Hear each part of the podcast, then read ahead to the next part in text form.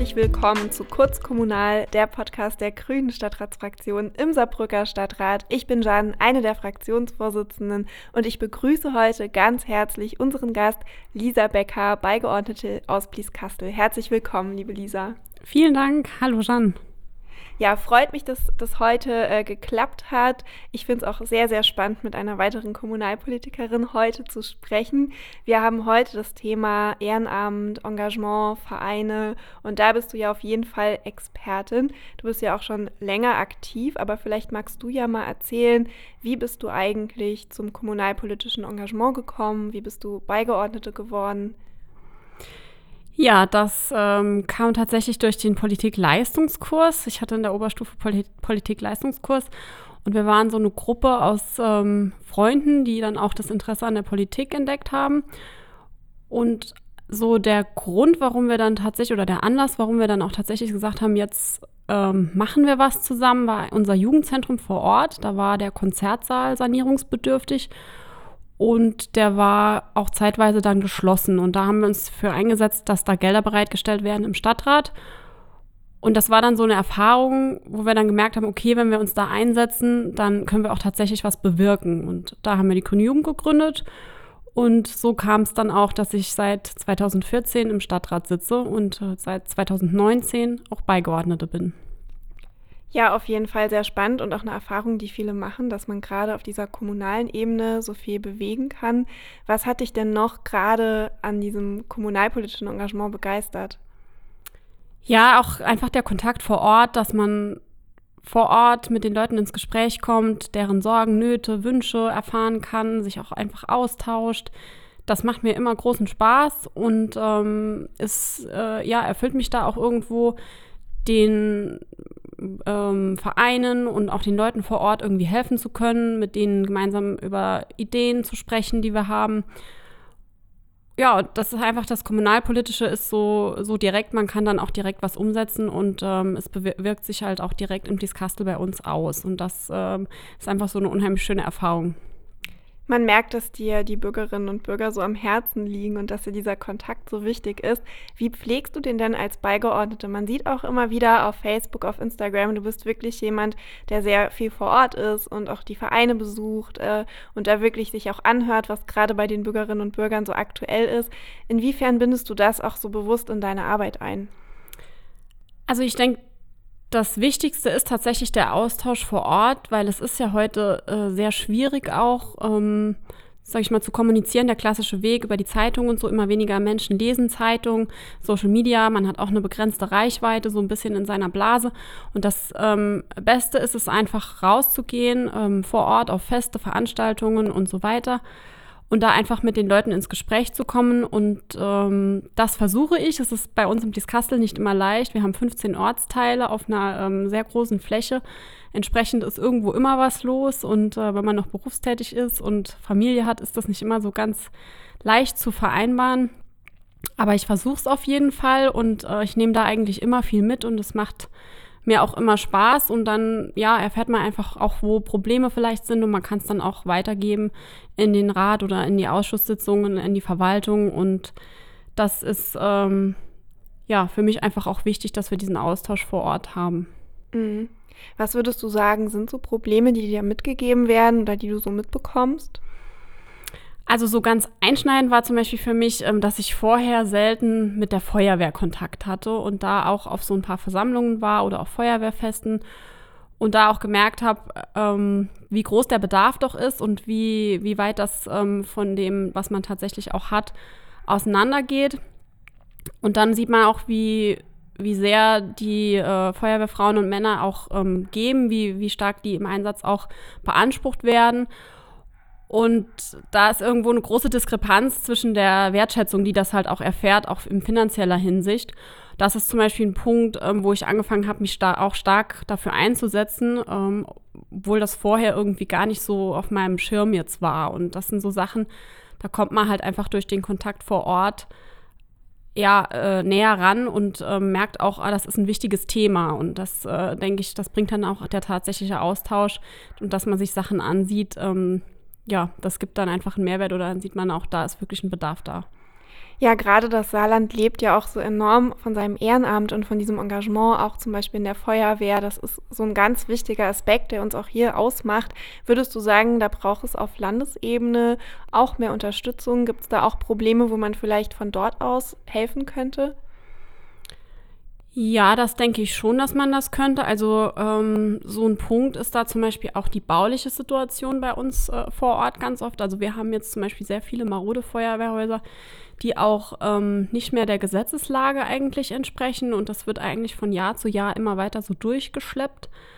Ähm, da könnte man, ähm, mal unabhängig jetzt von der Ausstattung, da ist es ähnlich, aber ähm, ja, auch allein die Gerätehäuser sind schon ein Riesenthema. Da könnte man ähm, von Landesseite schon auch versuchen, das Ehrenamt an der Stelle auch stärker zu unterstützen. Äh, der Meinung bin ich schon, ja. Ja, es ist auf jeden Fall eine große Herausforderung. Man muss Ehrenamt auch wertschätzen und da auch wirklich dahinter stehen, weil das einfach so ein Rückgrat für unsere Gesellschaft ist. Vielleicht auch mal noch ein anderes Thema. Würdest du sagen, dass es tendenziell schwieriger geworden ist, so auf die Menschen zuzugehen, dadurch, dass so viel Politikverdrossenheit herrscht, dadurch, dass wir auch nochmal so einen Aufschwung von rechten Kräften erleben? Siehst du da, dass sich das auch negativ entwickelt hat? Ja, tatsächlich, das ist auch gerade etwas, was mich im Moment äh, sehr beschäftigt, weil ja, ähm, sage ich mal, dieser grünen Hass so ein bisschen en vogue ist gerade. Ähm, das hängt aus meiner Sicht zum einen schon auch daran, dass die Ampel ein bisschen äh, chaotisch agiert hat in den letzten Monaten und es auch nach wie vor tut. Aber es hängt auch daran, dass die CDU natürlich die rechte Flanke gerne mitbedient und damit auch der AfD einen enormen Aufschub äh, bringt im Moment. Und das, diese Entwicklung, die merken wir auch vor Ort, also gerade zum Beispiel auch bei Facebook, äh, wo das wirklich enorm zugenommen hat, so generell der Grünenhass, aber auch wenn wir irgendwo uns äußern, es gibt ja auch äh, so lokale Gruppen vor Ort.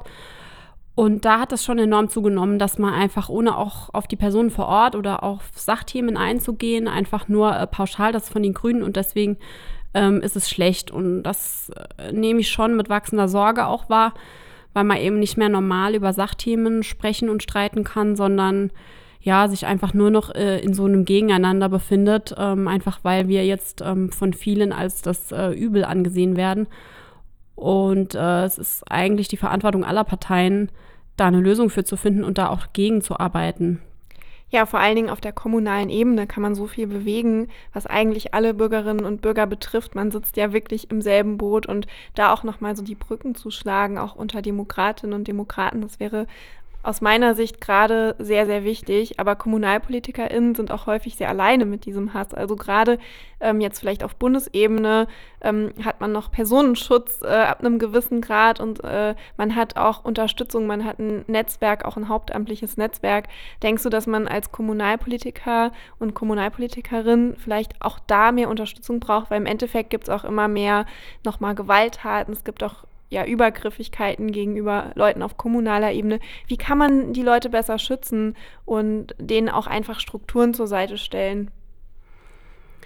Ja, das ist eine gute Frage.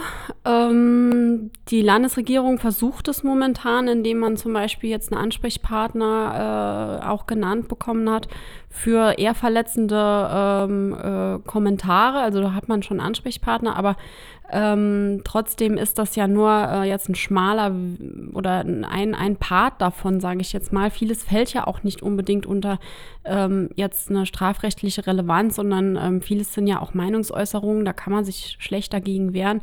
Und vieles passiert natürlich auch im Netz, äh, wo es dann nochmal auch schwieriger ist. Von daher habe ich da im Moment auch keine Patentlösung. Aber das Problem, was wir halt auch haben, ist, dass das auch bei uns im Rat schon anfängt. Du hast es gerade so ein bisschen auch angeschnitten. Da fängt es auch schon bei uns jetzt aktuell in der CDU-Fraktion an, dass einige eben auch solche Sachen teilen und sich da über gar nicht drüber bewusst sind, was sie damit eigentlich anrichten, auch im Hinblick auf jetzt die Personen, die dahinter stehen. Das finde ich schon sehr schade und eigentlich würde ich mir von einer Partei wie der CDU dann auch wünschen, dass man das mal erkennt und ähm, äh, eben nicht so agiert. Also eigentlich muss man sich nochmal auf diese gemeinsame Verantwortung fokussieren genau, ja. als Demokratinnen und ja. Demokraten und diesen Hass auch nicht anheizen. Genau. Also das ist auf jeden Fall ein sehr wichtiges Thema, äh, was du ansprichst. Ich glaube auch gerade, wenn man als junge Frau in der Politik ist, dann ist man nochmal einer anderen Art Hass ausgesetzt oder häufig auch mehr Ähm, würdest du auch dort sagen, dass du da spezifische Erfahrungen gemacht hast? Naja gut, gegen mich wurde ja ein Abwahlverfahren im letzten halben Jahr angestrengt und äh, ich würde schon sagen, dass das auch äh, definitiv ähm, Sexismus war, der da mitgespielt hat. Ich habe es damals selbst nie so ähm, benannt. Ähm, ich äh, fühle mich auch ähm, so nie als irgendwie ein Opfer in irgendeiner Situation. Aber ähm, das war schon definitiv so. Ich habe mich zeitweise im Raum befunden mit elf Männern und mir wurde über eine Stunde äh, eine sozusagen Anklageschrift vorgelesen über Dinge, die ich in der Verwaltung getan hätte. Und die waren eben alle äh, einfach an den Haaren herbeigezogen. Und ich habe mich damals schon oft gefragt, ob man das jetzt auch mit einem Mann vergleichbar machen würde. Und ich glaube eher nicht. Und das haben ja auch ganz viele in meinem Umfeld gesagt und auch äh, viele Männer gesagt. Das würde man so niemals mit einem Mann machen. Ja, und das, äh, das habe ich schon so auch wahrgenommen, dass es, äh, wie gesagt, Sexismus war. Und äh, ich nehme das auch bei anderen Frauen in der Politik um mich rum oft wahr. Also wo ich dann auch einfach mal so Kommentare höre, was man über diejenige so sagt. Und ähm, dann denke ich mir eben ganz oft, das äh, Urteil würde man über einen Mann mit Sicherheit so nicht fällen. Mhm. Und das ist einfach auch ein gesellschaftliches Problem. Aber in der Politik ist es eben noch mal ähm, mehr der Fall, weil es einfach auch noch eine männerdominierte ähm, ja, äh, Branche ist. Ja, zumal es ja gar nicht so darum geht, dass einzelne Frauen dann in so einer Opferposition sind, sondern es geht eher darum, dass die Strukturen an sich halt immer noch sehr männlich geprägt sind und man, glaube ich, bestimmte Dinge gar nicht hinterfragt und man vielleicht auch selber so Vorurteile mit sich bringt und auch denkt, Frauen sind ja so und so oder irgendwie bestimmte Merkmale plötzlich eine wesentlich größere Rolle bei Frauen spielen als bei Männern und man so unterschiedliche Maßstäbe auch ansetzt und dann viel, viel härter ins Gericht geht bei Frauen im Vergleich zu Männern. Und ich glaube, so das klassische Beispiel ist ja, dass äh, Männer dann so die Macher sind und, und wenn die Emotionen zeigen, ist es was Positives und die, das ist Stärke. Und wenn Frauen irgendwie jetzt auch mal lauter werden oder wenn sie sich dann durchsetzen und äh, Emotionen zeigen, dann hat das oft dann so eine negative Konnotation. Und ja, das fängt wohl auch, glaube ich, im Kleinen an. Aber vielleicht auch, um was Positives zu sagen, ich glaube, du bist für sehr viele Frauen äh, ein riesiges Vorbild, auch unabhängig von dieser ganzen Sache. Für mich auf jeden Fall. Du bist ja schon ein Stückchen länger in der Politik als ich und auch so eine so der Personen, die einen dann so mitprägen, weil es einfach so wenig auch junge Frauen in der Politik gibt und die das auch vorleben und zeigen, so man kann auch seinen eigenen Stil mit einbringen und so diese authentische Art und ähm, eben man ist genauso kompetent und genauso stark. Und von daher würdest du auch sagen, ähm, dass du da vielleicht auch einen positiven Einfluss mitgeben kannst, dass es wichtig ist für dich, da auch vielleicht Frauen zu ermutigen, trotzdem sich in die Kommunalpolitik zu wagen? Ja, das hoffe ich natürlich. Also ich sag mal, ähm, was im Moment so bei uns in meiner Heimatstadt los ist, ist vielleicht nicht unbedingt ein gutes ähm, Vorbild oder ein guter Ansporn, um in die Kommunalpolitik einzusteigen. Aber äh, ich hoffe das natürlich generell schon, dass ähm, äh, ja, man da einfach sieht, da kann man auch was erreichen und es macht auch äh, Sinn, sich zu engagieren und vor allen Dingen, es kann halt auch echt Spaß machen, so wie wir es damals mit dem P-Werk gesehen haben, unserem Jugendzentrum. Wir haben uns eingesetzt, es wurde saniert. Das ähm, sind ja dann schon auch so Erfolgs- ähm, ja, Momente, die man dann hat und wo man merkt, es macht einfach Sinn, dass wir uns da engagieren. Und das ist ja eigentlich auch der Sinn des Engagements. Ähm, nichtsdestotrotz hat man natürlich auch Phasen, wo man dann so ein bisschen äh, ja einfach dranbleiben muss und leider nicht so viel äh, geht. Das gehört auch dazu. Aber insgesamt, denke ich, bringt es einem auch sehr viel. Es ist ja auch für die Persönlichkeitsbildung äh, und für einen selbst äh, immer wieder gut, wenn man sich auch andere Meinungen anhören muss und äh, sich da auch behaupten muss, muss äh, Dinge voranbringen. Das, ähm, ja, denke ich, davon kann viele, kann jeder profitieren und äh, ich würde mich natürlich freuen, wenn wir noch mehr Leute auch äh, gewinnen können, sowohl vor Ort bei uns im Dieskastel als auch auf Landesebene. Ja, da appelliere ich auch an alle, die unserem Podcast zuhören, der hoffentlich auch eine gute Werbung dafür ist, sich kommunalpolitisch äh, zu engagieren.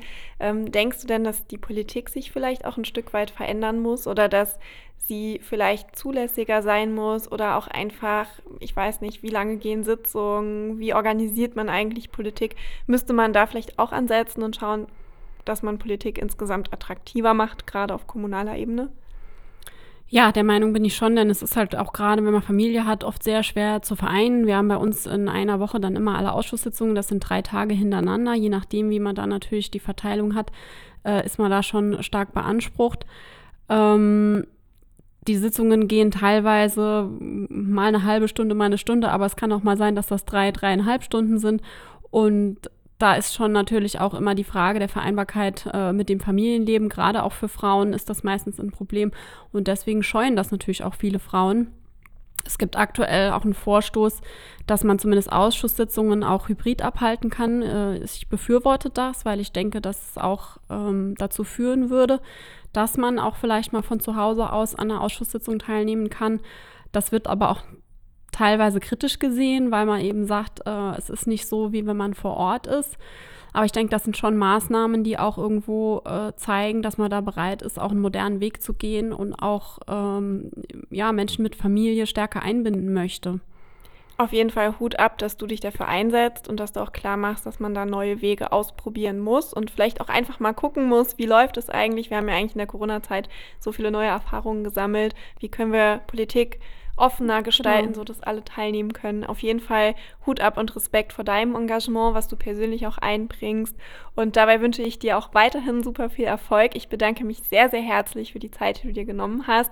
Ich fand es sehr interessant und habe nochmal eine kleine Motivation mitgenommen für mein eigenes Engagement und hoffentlich auch unsere Hörerinnen und Hörer. Danke, ja. dass du da warst. Ja, vielen Dank schon. Danke auch für die lieben Worte.